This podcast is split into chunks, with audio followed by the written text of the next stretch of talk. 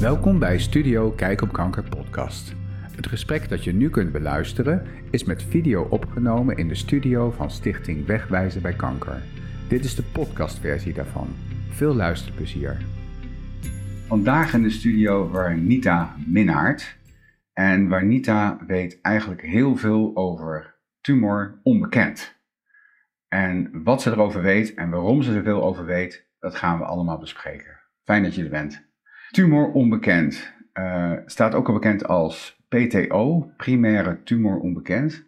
En daar ben jij mee in aanraking gekomen in 2018. Kun je vertellen wat er is gebeurd toen? Ja, toen uh, werd Hederik, mijn, uh, mijn vriend, werd toen ziek. En na een hele lange zoektocht van wat kan dat zijn, wat zijn die vage klachten, waar leidt dat toe, um, bleek het inderdaad toch kanker te zijn.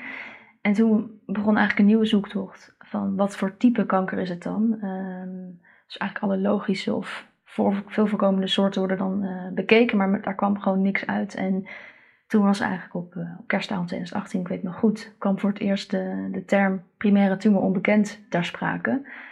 En uh, dat bleek achteraf een diagnose. Ik kende dat niet en op dat moment kon ik dat ook niet als een diagnose plaatsen. Um, en eigenlijk niet heel lang daarna, op 12 januari 2019, is, uh, is Cedric uh, aan de gevolgen van primaire tumor onbekend overleden. En, um, Zo. Ja, dus dat heeft voor mij uh, nou ja, mijn leven heel erg veranderd op dat vlak. Ja, want in één keer na een hele lastige tijd was je je vriend kwijt. Ja. Ja, ja hoe oud was Cedric? 32 was hij. 32. Was, en jij vijf was? dagen voor zijn 33 verjaardag. Ik was 29 toen. Ja. ja. Stonden in de bloei van jullie relatie, stel ik me Ja. voor. En dan wordt hij opeens ziek, hij kreeg klachten. ja, het was een hele lastige tijd. Hij leefde eigenlijk tussen twee. Ja, hij was in afwachting. Ja, Maar er was ook uh, bij hem ook wel een soort van angst van wat kan dit nou zijn? Maar tegelijkertijd ook wel. Je denkt bij jezelf van nou, als het iets heel erg is, dan zien ze dat wel. Weet je, dan gaan die alarmbellen wel af. Ja. Maar die gingen niet af. Dus ergens was het was gewoon een hele rare tijd. En we, het was gewoon elke, elke week moest je jezelf weer opladen. Want oh nee, toch niet dat. En wij gingen natuurlijk dingen opzoeken. Dan zei een arts, uh, misschien is het een bepaalde infectie. En wij hebben ook vele... jullie gingen meezoeken ondertussen. Ja, wij hebben ook best wel een tijdje in het buitenland gewoond, allebei. Dus artsen zeiden op een gegeven moment ook, ja, misschien is het wel een tropische ziekte. Uh, laten we dat eens testen. Dus je, je gaat steeds zoeken en denk je, nou, zou het kunnen, zou het kunnen. Oh nee, nou, laat dat maar weer vallen. We gaan toch weer verder op, diep, op, op een pad. Dus er was heel veel onduidelijkheid. En uh, uiteindelijk, toen men zei van, het is, het is kanker... Um, dat daarmee de duidelijkheid niet kwam. Want toen bleek dus dat hij uitzaaiingen had van een tumor die men niet kon vinden. Dus en dat heet dus primaire tumor onbekend. Primaire ja, tumor dus dan onbekend. heb je eigenlijk een vergevorderde ziekte, want je hebt uitzaaiingen. Dus het is, het is niet te genezen meer in die zin. Maar voordat jij behandeld kan worden, moeten ze eerst weten wat, wat ze dan precies gaan behandelen. Dus je hebt een soort halve diagnose. Behalve. Ze weten er zijn uitzaaiingen, Ja. ze weten er is kanker. Ja, Dat is ook wat jullie hoorden. Ja. Dus je wist, we hebben te maken met uitgezaaide kanker. ja, dat wisten we, ja. Daar weten we in de samenleving wel een beetje van dat dat ook vaak helemaal geen goed nieuws is. Nee, Uitgezaaide Nee. kanker. En dan niet waar het dan vandaan komt oorspronkelijk. ja. Maar hoe belangrijk is het voor jou om te weten dan waar het vandaan komt? Nou, in die zin is dat heel belangrijk, omdat het werd gepresenteerd als um, een soort tijdelijke diagnose van we noemen dit gewoon nu even primaire tumor onbekend en we zoeken door. En uh, er werd constant gezegd meer onderzoek. Uh, een beetje op een gegeven moment zou hij een chemokuur krijgen om meer onderzoek mogelijk te kunnen maken. Want dan konden ze allerlei nieuwe andere testen gaan doen. Dan zouden ze dat nog doen. Dus je werd, het werd niet gebracht als een diagnose. Dus wij konden daar ook op de een of andere manier konden we daar toen ook niet heel erg aan wennen. Maar het voelde natuurlijk verschrikkelijk. Want voordat Ja. ze dit zeiden, hadden ze ook alweer een stuk of zes andere kankerdiagnoses genoemd. Waar je dan aan gaat wennen. Oh nee, toch dag erna niet. Dat is het niet, dat is het niet, dat Het was het eigenlijk gewoon elke dag een andere diagnose. Dus we werden extreem geleefd. Dus je bent ook op een gegeven moment een beetje... Die, die klap toen ze dat zeiden op kerstavond. Ja, het was wel echt bevestiging. Want het was inmiddels een ander ziekenhuis. Dus die hadden alles eigenlijk weer overgedaan. Omdat ze toch dachten, kan dit wel? Dus die klap was er wel van, dit is het wel echt. Um, maar gek genoeg waren we blij. Want we dachten, althans ik was blij, dat ik dacht van... Oké, okay, we hebben in ieder geval een naam. Want dat duurde Want al dat zes maanden. Je zegt denk ik, met kerst was het de, de, de uitslag was er dus onbekende tumor. Ja, primaire tumor onbekend. Ja, En dus gaan wij de komende tijd doorzoeken uh, om die diagnose dat te was de mededeling. Ja, want hij was 32, dus uh, jong. Dus ogenschijnlijk uh, ben je dan fitter dan de gemiddelde kankerpatiënt. Dus men dacht van, um, er is nog tijd om te zoeken. Ehm, terwijl eigenlijk die tijd al lang, al lang en breed verstreken was, want hij had extreem veel pijn. Eh, hij had, ehm, uiteindelijk bleken er ook uh, uitzaaiingen dus op zijn ehm, hersenvochtkanaal ingangen, uitgangen te zitten. Waardoor dus eigenlijk hij constant elke acht uur uh, nou ja, verschijnselen van een waterhoofd had. Wat nou ja, eigenlijk niet kan als volwassene, want je schedel zit in de weg. Dus zijn, ja, zijn hoofd werd extreem druk, afgekneld. en dat kon alleen worden verholpen door af en toe een ruggenprik te doen. En dat was voor hem echt een uh, soort opluchting, heel eventjes. Maar ja, dat kanaal ververst zich elke acht uur. Dus daar was eigenlijk uh, weinig tegen te doen. Ze hebben nog wel een drain aangelegd op een gegeven moment. Uh, dus dat hielp iets van de druk af. Maar hij, hij was eigenlijk heel, heel erg ziek. Maar omdat hij eigenlijk die diagnose niet had en die, die druk van het ziekenhuis lag zo op van we moeten zoeken, we moeten het vinden. Dus dat ze allemaal diagnose stellen, diagnose ja, stellen en ondertussen symptomenstrijding ja, dat, en in een soort wachtstand. Ja, dat ja. En, ehm, en daar, daar waren jullie dan met z'n tweeën? Ja, en ook zijn, zijn familie waren, waren dan natuurlijk ook in het ziekenhuis. Maar er waren heel veel vrienden en kennissen die dan ook aan, ons, aan mij vroegen met name van hoe gaat het dan nu? En kunnen we langskomen? Kunnen we iets doen? En wat is het plan? Het probleem is, er waren denk ik al een stuk of dertig plannen opengepakt door een arts van oh dit kan het zijn, oh nee toch niet. Dus er was eigenlijk ook geen regisseur. Hij had eigenlijk geen vast aanspreekpunt in het ziekenhuis. Dus hij, hij lag uh, in het ziekenhuis toen de tijd al, al, al, een kleine maand. En um, ja, elke dag was er een andere specialist. En uh, specialisten spraken elkaar ook wel eens tegen in ons bijzijn van... Ja, maar ik denk dat, dat dit is. Nee, ik denk dat. Zij zaten in één groot Op een gegeven moment zei hij ook van... Maak nou een keuze, want ik word helemaal gek. Doe wat. Ik heb zo'n pijn. Eh, weet je, ga uit mijn kamer, want... Maak een keuze. Maar ik zag ook dat die artsen ook niet wisten wat er moest gebeuren. Dus het was eigenlijk alsof je erbij was, maar ook weer niet. Het, kon, het was gewoon niet te beseffen eigenlijk wat er gebeurde. Ja. En dus als wat ik er nu een onbekendheid praat, kan doen. Denk ik ook bij mezelf wat is eigenlijk allemaal gebeurd? En uh, hoe kan ik dit eigenlijk echt goed ver, soort van verwerken? Want het is zoveel dat je. En het voelt bij, bij heel veel kankerdiagnoses heb je wel een idee van, nou, daar kan ik een voorstelling bij maken. Van, uh, dus misschien een operatie, een set van chemokuur of misschien uh, bestraling of een andere therapie. Je kan het opzoeken op internet. Uh, wat ook je omgeving een beetje verwachten, hè? Van ja. nou, vertel eens wat gaat er gebeuren de komende tijd. We hebben dit nu begrepen ja. dat er iets aan de hand is, maar wat gaan we doen? En dat kwam dus niet. Nee, en ook wel eigenlijk daardoor ben ik ook uh, gaan beseffen van... hé, hey, dit is eigenlijk heel gek, want niemand kent dit en niemand begrijpt dit. En ik dacht echt van, hij is het enige geval um, wat dit meemaakt. En uh, dat bleek toen eigenlijk helemaal niet te zijn. En dat heeft mij ook wel uh, geïnspireerd. En ook, ik was eigenlijk in, complete schok. Van, hoe kan dit nou? Hoe kan dit nou eigenlijk veel voorkomen, of nou, vaker voorkomen. 30 patiënten per week in Nederland met uitzaaiingen. 30 patiënten per week? Met uitzaaiingen zonder dat ze de primaire tumor hebben. Toen dacht ik van, maar dat is raar, want dat is niet, het gaat niet om, een, om een paar mensen per jaar. Want dan kan ik me nog voorstellen dat een ziekenhuis niet weet wat hij moet doen, of wat ze moet kunnen doen. En toen dacht ik, nou dan uh, wil ik daar iets aan veranderen. Want ik, ik stond er gewoon naast. Ik heb letterlijk de frustratie bij iedereen gezien. Ja, dit moet beter kunnen. Maar daar heb je, denk ik, als de gemiddelde Nederland niet echt weet van wat dit betekent als iemand een diagnose krijgt, wat eigenlijk geen diagnose is. Ja, eigenlijk zeg, zie ik het altijd zo. Je hebt een, een diagnose, eigenlijk een soort van eindfase diagnose. Van je, wordt eigenlijk, je bent ongeneeslijk ziek. Um, we gaan misschien nog wel palliatieve zorg inzetten, maar je wordt niet meer beter. En, um, maar je, je zit dus eigenlijk al een beetje in een van de laatste stationnetjes. Maar je zit vast in het eerste station, eerst die diagnose rondkrijgen. Dus mentaal gezien als patiënt denk ik, wat heb ik gezien ook, uh, en als ik nu met andere patiënten praat of na, naasten, je, zit, je, je wil eerst die zekerheid hebben van wat dat is het. En dan wil je horen, we gaan nog een set van deze behandeling doen. Oké, als het niet aanslaat, dan gaan we nog dat doen. Als het echt niet meer werkt, doen we eigenlijk alleen nog uh, nou ja, levensonderhoud. En in de laatste fase de stervensbegeleiding. Maar je, je zit... Maar jullie zaten gevoelsmatig eigenlijk nog in het begin. Ja, terwijl je eigenlijk al achteraan zit. en daardoor was, was het wel duidelijk voor jullie dat dit echt ook uh, niet lang meer zou duren? Um, nou, of is dat dan ook onduidelijk? Nou, wat, wat je aan het begin zei, ja, de diagnose uitgezaaide kanker, dat, dan, dat deed bij mij natuurlijk ook het belletje ringen. Dat is een dodelijke diagnose. Dat, en dan is natuurlijk de vraag, hoe snel gaat dat? Ja. Maar ik, wij hadden wel het idee dat er tijd was. Het ziekenhuis gaf ook aan, we gaan zes keer drie weken een chemokuur doen. Als dat niet aanslaat, gaan we bestralen. En hij is eigenlijk direct na de eerste chemokuur overleden.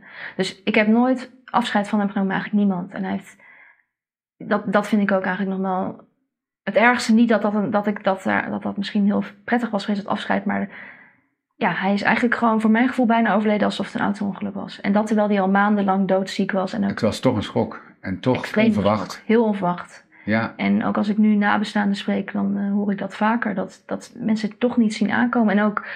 ehm, want dat kan me voorstellen, omdat het zo eh, de schijn heeft aan alle kanten van we zijn het allemaal nog aan het uitzoeken. ja, dat heeft het ook. En, je denkt en, dat- en, dan, ja. en dan gaat het beginnen, als Ja. het ware. Maar dat is niet zo. Nee, en daarom zou, zou ik ook wel heel erg op inzetten dat uitzoeken, dat is heel goed. En er zijn natuurlijk ook veel nieuwe technieken die nu ook mogelijk zijn. Dus het is heel fijn dat, je- dat je het beter uitzoekt. Maar je moet tegelijkertijd ook dat andere beleid inzetten. Wacht niet met Ondersteuning, palliatieve zorg. eh, wat wil iemand nog doen in zijn, in zijn leven? Want Ik heb het idee dat hem dat ontnomen is. Ja, dat idee heb ik wel. Ja. En daar heb ik ook wel eh, veel verdriet van. En, dat doet En, ook en, en jou eigenlijk ook. Ja, zeker. Dat is zeker hem ontnomen. En ik denk ook. ehm, nou, ik vind dat ook altijd heel sterk in Nederland. Dat, dat artsen dus ook durven de waarheid te zeggen tegen mensen. En dat is natuurlijk nooit een fijne boodschap. Maar eigenlijk krijg je bij deze diagnose die boodschap een beetje verkapt.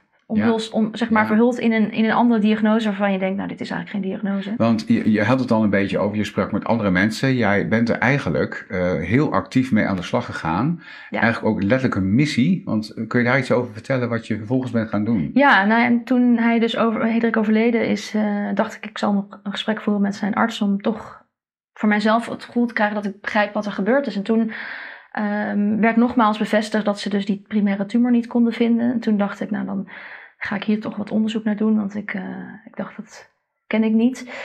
En toen kwam ik op, eh, via het IKNL, het Integraal Kankercentrum Nederland, in contact met een eh, onderzoekster die daar als enige in Nederland toen der tijd bij het IKNL naar keek. En die vertelde mij dat zij nog een andere nabestaande en, familie van, van, van iemand kende die ook PTO had, acht jaar eerder. En eh, dat zij ook bezig waren, ze hadden een stichting. eh, en dat, eh, dat ze stelden voor van, nou, ga daarmee in gesprek als jij Ja. ook iets wilt doen. Dus ik Ja. dacht, nou, fijn. Dus toen ben ik met, samen met die andere nabestaanden in contact geraakt. En hebben wij gedacht van, nou, we, we gaan samen, als het ware, de strijd aan. Want Meer bekendheid ja, geven want dat zij, zij gaf ook aan van eigenlijk in die acht jaar is... het kan nog beter, weet je. Er is nog steeds heel veel werk aan de winkel. En eh, dus fijn als we dat in die zin samen kunnen oppakken.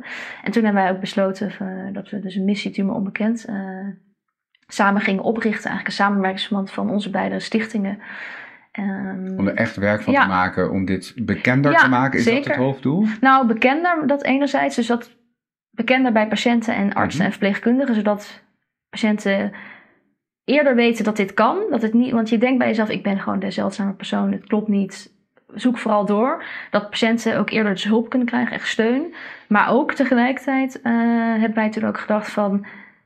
Als, er, als we echt iets willen verbeteren aan, deze, aan het lot van deze patiënten... want het is natuurlijk eigenlijk extreem schrijnend. En Ja. toen wij hiermee begonnen, waren de, ja, de cijfers eh, die, die logen er ook niet om. Eh twee derde van de patiënten overlijdt binnen, binnen zes weken na het eerste bezoek aan het ziekenhuis. Eh, overlevingskans eh, vijf jaar nog geen 5%.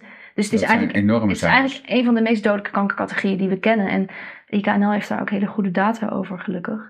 Eh, toen dachten we ook van, nou, als wij iets aan willen veranderen, kunnen we misschien wel beginnen bij dat diagnostiek Ja. stuk. Want daar zit je eigenlijk in vast. Eigenlijk is dat de bottleneck als je het zo bekijkt. ja, je blijft hangen in dat deel. Ja, dus toen dachten wij wel van, nou, daar eh, zit hopelijk mogelijkheden. En toen kwamen we er ook achter dat, eh, nou, dat er nieuwe technieken toen de tijd nog in studieverband werden toegepast.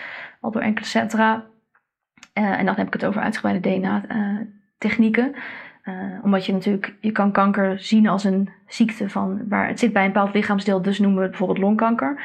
Maar ja, bij dit geval kan je dat lichaamsdeel niet identificeren, maar er zit wel een ziekte. En dus kun je misschien kijken, is die ziekte door DNA-fouten dan veroorzaakt? En eigenlijk de meeste, de meeste kankers zijn, zijn ook, zitten ook in DNA. eh, een probleem van DNA bij, Ja. zit daarbij betrokken. Dat ontstaat, laat die ziekte ontstaan. En bij de ene persoon zit het daar, bij de andere persoon zit het daar. Maar zou je misschien op dat niveau niet moeten kijken? Want dan heb je die hele vraag niet van, is het long- of borstkanker? Dus toen ehm, zijn we eigenlijk dat verder gaan uitzoeken. En toen kwamen we er ook achter dat, dat die studie eh, ook in Nederland lopen. Dat er ook Nederlandse partijen zijn die die techniek leveren. Ehm, en tegelijkertijd had het IKNL, die onderzoekster waar ik eerder aan refereerde, die had een eh, uitgebreid rapport geschreven over deze diagnose. Dus dat was voor ons als missie ook het ideale moment om ons bij stakeholders kenbaar te maken. We konden met dat rapport van het Integraal Kankercentrum Nederland eigenlijk gesprekken gaan voeren. Dus verzekeraars. we hadden ons inmiddels ook bij de NFK, de Federatie van Kankerpatiënten, aangesloten. we zijn ook bij, bij kanker.nl zo'n pagina gekomen. Of, dus dat is allemaal met dat rapport zijn we dat allemaal gaan doen. En zijn we bij al die stakeholders langs gegaan en toen met de verzekeraars ook gesproken. En uh, toen zeiden zij ook van ja, dit is eigenlijk wel interessant, want die patiënten die, die zijn er, dat weten we, dat zien we ook in die data. Maar die zien we eigenlijk niet in onze registratie goed terug, want er, er zijn eigenlijk meerdere DBC's. Want je, je opent misschien eerst een DBC voor deze diagnose, dan voor die diagnose. Ze hebben niet duidelijk één oormerk. Van nee. Dit is het. Dus toen dachten zij ook van, nou, dit zijn eigenlijk ook in die zin uh, patiënten die we niet goed terugvinden. Maar uit onderzoek bleek ook dat deze patiënten gemiddeld vijf keer uh, meer diagnostiek toegepast krijgen dan andere kankerpatiënten. Nou, dat kost ook geld in de zin, ja. dat is maatschappelijk uh, gezien is dat ook, ook wel Ja, dus die dachten ook van, nou, dat is ook interessant. Misschien kunnen we met nieuwe diagnostiek wel een deel van de andere diagnostiek, waar toch geen uitkomst uitkomt, uit het uh, verminderen. Dus zij waren ook geïnteresseerd. ja. ja. en zelf heb ik ook uh, de politiek benaderd. Want ik dacht ook van, uh, ja, dit is echt een maatschappelijk probleem. Want ik was ook echt geschrokken dat ik denk, weet je, hoe kan dit nou in Nederland met zo'n fantastisch zorgsysteem? Dat je dus gewoon mensen hebt die eigenlijk doodziek zijn, uitgezaaide kanker. Dus je gaat eigenlijk overlijden. En die gewoon niet de simpele dingen kunnen krijgen, palliatieve zorg. En die echt, nou, de cijfers liegen er niet om. Nee, ook veel, ik snap de missie wat je dus, dus, dat, dus wij dachten van, we moeten daar wat mee doen. En, ja. Um, ook, ja, dus, heeft dat iets opgeleverd? Ja, nou, gelukkig wel. Uh, toen de tijd waren er al drie Kamerleden die uh, bezig waren om een motie in te dienen rondom dat thema van die uitgebreide moleculaire diagnostiek bij kankerpatiënten. En toen hebben we met hen in overleg uh, besloten dat het ja, voor ons fijn zou zijn en ook interessant zou zijn om in die motie dus speciaal de categorie primaire tumor onbekend uit te lichten als de categorie voor, voor, wie, ja, voor wie het extreem schijnend is. Deze mensen hebben letterlijk geen kans als zij niet die diagnostiek krijgen. En bij andere patiënten zou je nog kunnen zeggen, en ik oordeel niet of dat goed is of fout, we doen eerst een andere behandeling en dan kijken we daarna. Bij deze mensen, ja, die zitten vast. Die zitten echt letterlijk vast in een zorgsysteem, terwijl ze doodziek zijn. Uh, dus dat is toen opgenomen in die motie. Die is toen unaniem in de Kamer aangenomen. En toen zijn uh, de, de, verzekeraars, de zorgverzekeraars Nederland en ook enkele ziekenhuizen, zijn toen wij uh, met zorgautoriteiten hebben zij toen eigenlijk, uh, nou ja, kunnen beargumenteren met onze steun ook daarbij. Uh, dat het dus belangrijk is dat deze test dus vergoed gaat worden per uh, 21 april 2021. En dat is, is dus basisverzekerde zorg. Is deze techniek dus nu basisverzekerde Fantastisch als resultaat. Ja. En dat is, trots op zijn. Ja, daar zijn we heel trots op. Want dat, is, dat heeft echt alles veranderd. Want ja. uh, doordat, er een, doordat er een vergoeding is, ja. en, uh, doordat er dus ook een, een, een, een ja, een, Krijg je veel meer mee. Een DWC geopend kan worden. ziekenhuizen kunnen zaken gaan uitvoeren, daar ook nou, vergoeding voor terugkrijgen. Dus dat is natuurlijk voor hen ook interessant.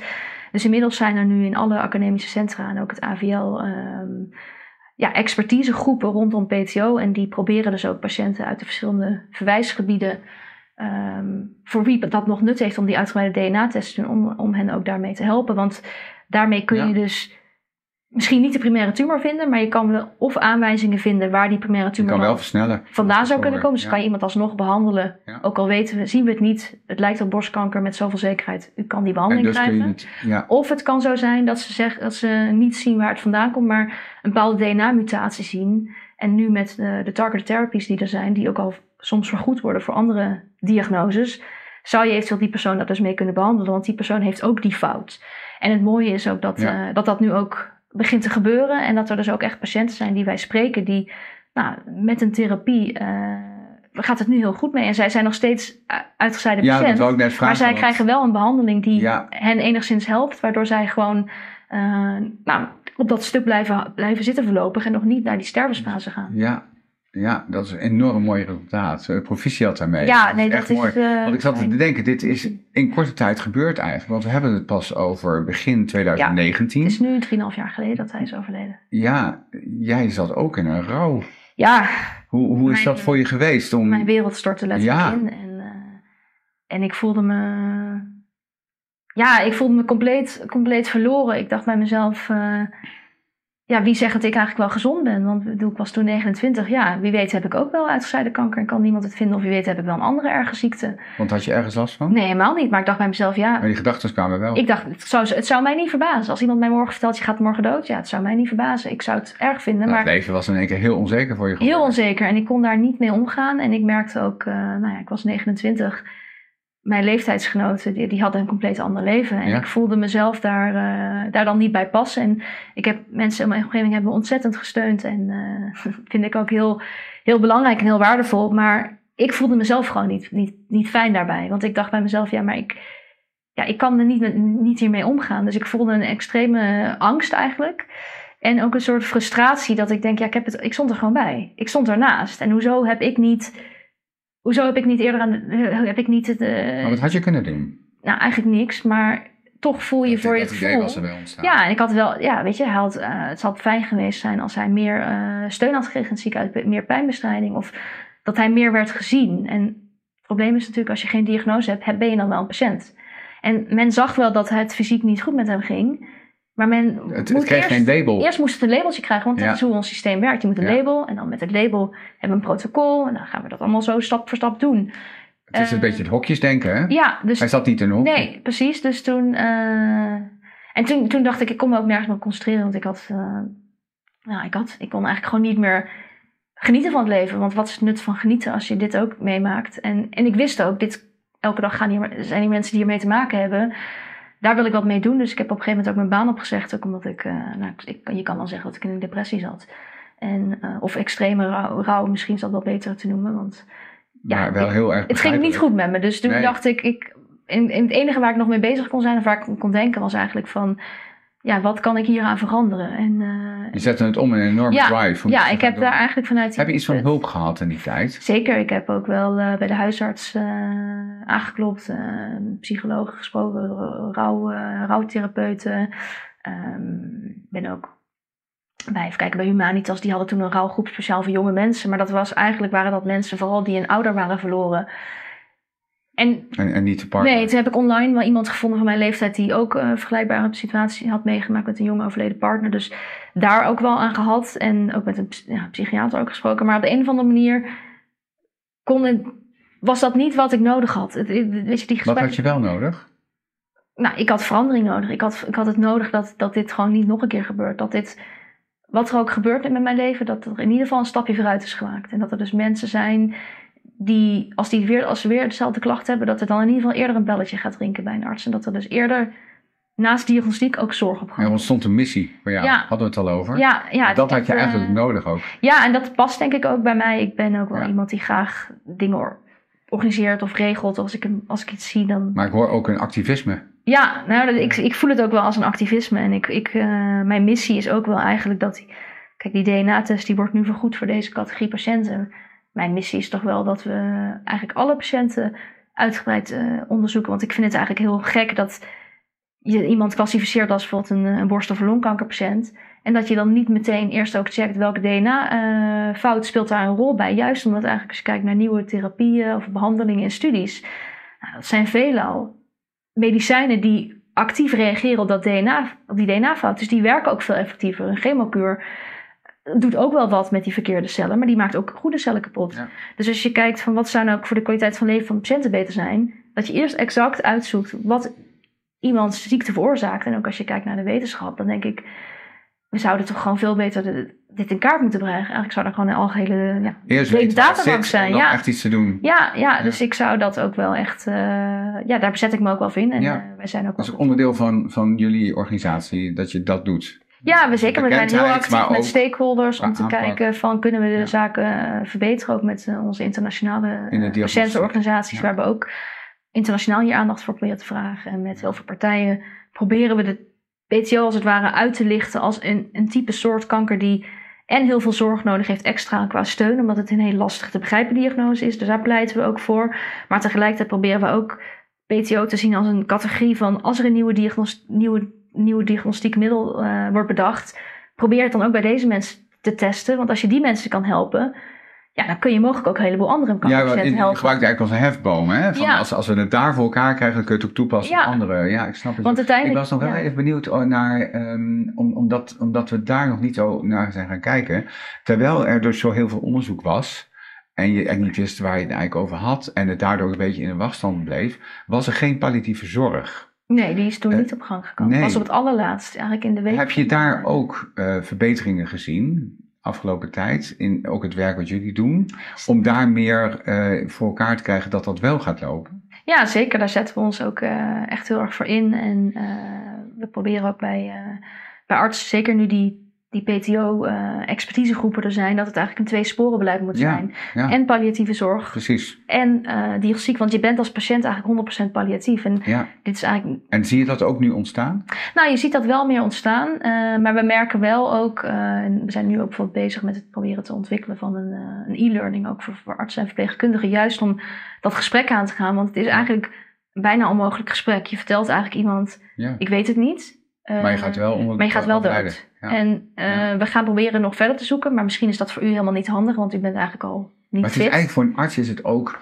denk ik, een heel andere manier van denken opeens. Wat je, wat je daar binnenbrengt. Ja. Maar eerst is van, eh, je- we zijn ook een beetje opgeleid van, we gaan eerst onderzoeken wat het is. En als we dan weten wat het is, dan weten we ook wat we moeten doen. En dan gaan we dat doen. Ja, En bij jou is het eigenlijk geweest van, jij hebt gewoon gezien wat het betekent als je dan dus niet door die eerste fase komt. nee. En dat er dus dan ook niet echt iets gebeurt. Nee, en het, en het erg is, er gebeurt wel iets. Er worden heel veel scans worden herhaald. Ja, of ze doen nog blijft zo hangen. Dus er gebeurt wel iets, maar er gebeurt niet het juiste. En Nee, want de en- palliatieve fase, die moet ook wel Ja. doorlopen worden. Zeker, en het, eh, daar, dat is ook echt wel waar we, waar we voor pleiten. Ehm, enerzijds dus innovatie voor nieuwe technieken. Anderzijds echt ook die patiënt zien en steunen. En ook aan patiënten proberen uit te leggen dat dit bestaat. Want we spreken Ja, best wel vaak eigenlijk... Nou, eigenlijk iedereen die wij spreken die hiermee te maken heeft... die denkt, ja, ik ken dit niet. Ik heb hier nog nooit van gehoord. Het kan niet. En eh, ik geloof het eigenlijk niet. Dat is toch wat je als mens als eerste gedachte hebt. Want was dat ook bij Hedrik zo? Dat, dat, hij, dat hij iets had van, ja, eh, ze hebben het wel over dat het uitgezaaid is Ja. en dat het niet genezen is, maar ja, ik, ik, ik- of ik daar gaan overlijden, daar ben ik niet zo mee bezig. Was Nee, ik denk zo? dat we, dat we waren op dat moment gewoon eigenlijk ja, compleet in shock. Want je moet beseffen, de, de dag, dezelfde dag werd nog gesproken over niercelkanker of longkanker. Dus er was al, we hebben gewoon echt wel, nou, ik denk, in totaal zijn er denk ik meer dan 15 verschillende soorten diagnoses gepasseerd in die, in, die, in die zes maanden tijd. En die werden allemaal in de maand nog een keer onderzocht of het allemaal klopte. Dus het was gewoon letterlijk elke paar uur iets kan, kan, kan je Dus zeggen dat het zo allemaal in je hoofd gebeurde, dat je eigenlijk helemaal niet Nee. terecht kwam bij Niet. laten dat- binnendringen wat, wat, Dat wat betekent niet. dit Dat kon mij? gewoon niet. Want je, je was constant in paniek en in een alarmfase. En Ja, wij waren wel steeds bezig om eh, bij de verpleging te vragen: kan, kan hij niet dit of kan het niet dat? Of, ehm, maar dan was er weer iets anders en dan kon, weet je, er- er werd. Er was gewoon geen enkel moment ze stonden haaks op elkaar eigenlijk. Ja. Die, die, die twee lijnen Ja. die eigenlijk hadden moeten lopen. En hij is toen, toen die chemokuur dus werd voorgeschreven, toen ze zeiden van we gaan een, eh, al een breed spectrum chemokuur doen. Eh dus eigenlijk een chemokuur die niet specifiek is, maar die eigenlijk alles in je lichaam zou kunnen kapotmaken. Ehm, die gaan we inzetten.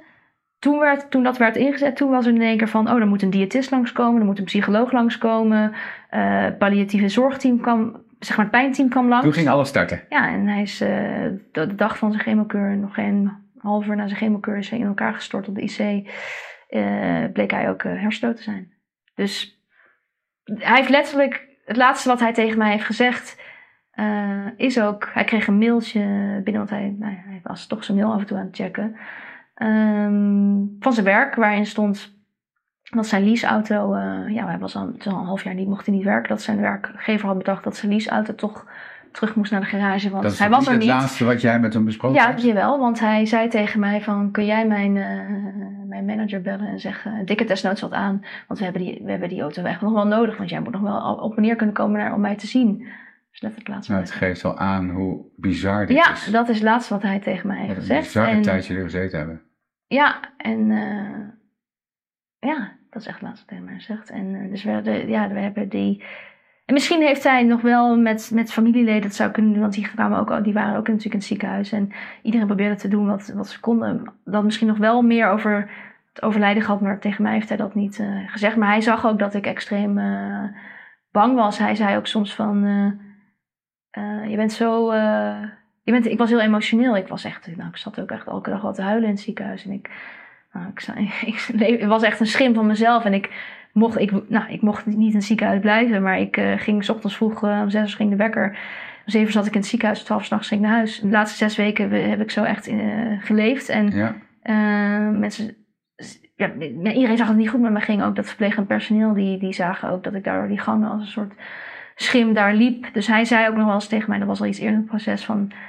Ja, als ik straks beter ben, dan uh, kunnen wij, moeten we samen even ook wel hulp zoeken. Want ja, weet je... Moeten we even iets herstellen? Ja, want het is heel heftig en jij bent mij eigenlijk helemaal aan het verzorgen. En ja, dus daar hebben we dat wel, maar we hebben niet maar dat zegt ook, zegt ook iets over het perspectief dat jullie hadden. Want hij zei, als ik straks beter ben, dan... Ja, dat eh, was toen nog wel het idee. En hij heeft eigenlijk ook zelf ook gezegd, als ik straks beter ben, dan uh, gaan wij proberen hier iets aan te doen. Want hij zei van, ja, ik merk nu pas hoe het is om ziek te zijn. Als, als 32-jarige ja, heb je geen idee. En dan hoor je die verhalen wel eens, maar denk je, ja, dat ben ik niet. Nee. Ik voel niet hoe dat is, want ik heb dat niet.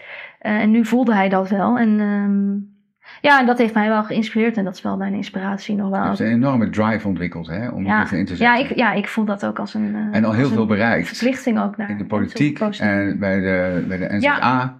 En in de ziekenhuizen, ja. protocollen zijn aan het veranderen. Wat, wat hoop je nog verder te bereiken? Ik hoop um, dat we allereerst deze patiënten beter gaan begeleiden. Dat we deze patiënten in die zin net zo erkend, herkend worden als andere mensen met, met kanker. Dus dat er een heel traject is van hulp en, uh, en zorg en, en herkenning. Dat hoop ik dat we dat in Nederland kunnen bereiken. Uh, en dat we daarnaast um, als maatschappij beseffen dat, dat we de ziektekanker als geheel eigenlijk niet goed begrijpen. Want het probleem is natuurlijk. Het is mooi dat wij klassificaties maken op, op, op soorten.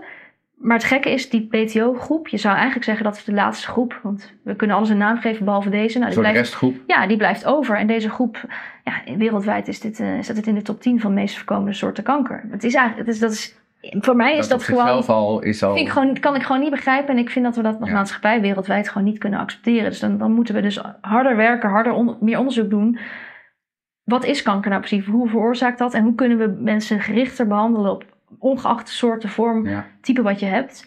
Uh, en dat is wel mijn missie. En, ik, en daar zet je echt voor in. Als ik wel uh, eh, 80 of ouder mag worden, nou, dan heb ik nog een bijna kleine 50 jaar.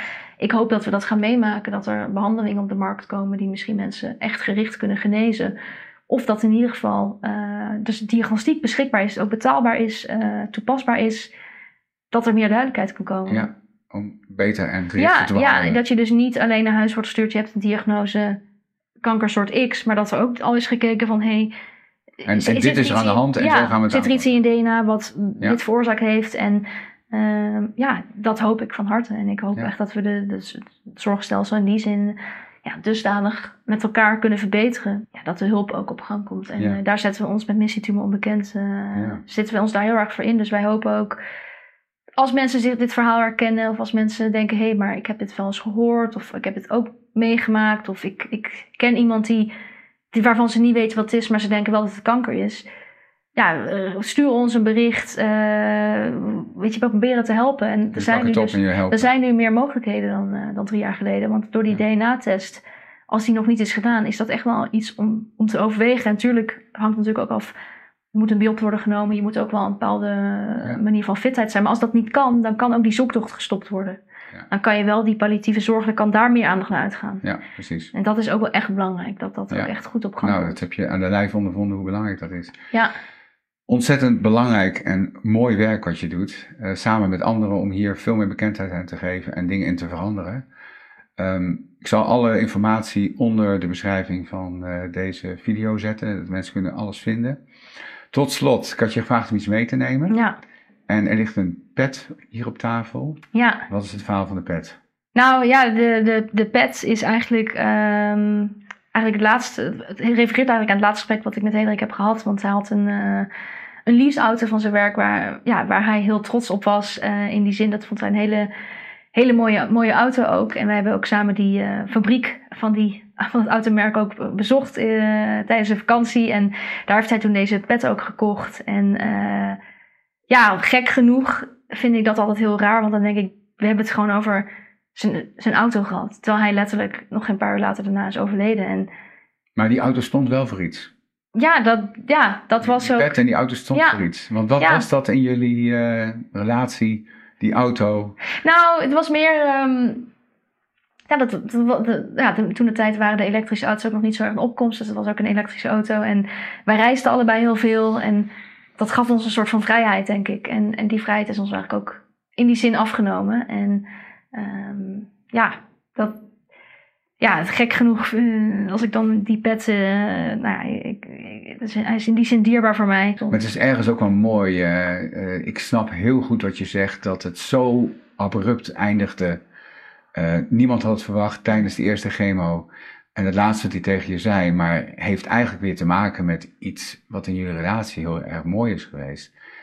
En de boodschap Ja, was, en ook met, geef de auto niet terug, want die auto die Ja. hebben we eigenlijk nodig. Maar ook dikke desnoods aan. Want weet je, je moet kenbaar maken. dik het ja, want aan. ook bij zijn werk was er ook nog niks bekend wat hij had. Want we hadden, ja, ik had een soort van app, eh, appgroepje gemaakt van mensen die me dan op de hoogte hielden. Ja, als ik die appjes teruglees, staat daar gewoon heel duidelijk in: eh, weet het eigenlijk niet, dit kan zijn, dat kan zijn. Morgen Ja. weer meer, oh nee, toch weer dat. Als ik dat nu allemaal teruglees, denk ik, ja, er er zit totaal geen logica in. Totaal niet. En Nee. En ook totaal niet de urgentie die er eigenlijk wel was. En daar, dat vind ik eigenlijk wel. En dat is, echt, is ook in die opmerking hoe hij dat dan Het eh, zegt. onderstreept des te meer eh, waar je mee bezig Ja, bent en hoe belangrijk ja, dat ja, is. zeker. Ja, Dank voor je verhaal en heel veel succes met jullie prachtige werk. ja bedankt. En bedankt voor je komst. Bedankt voor het luisteren naar deze aflevering. Wil je de video van dit gesprek zien? Kijk dan op www.wegwijzenbijkanker.nl of op het YouTube-kanaal van Wegwijzen bij Kanker.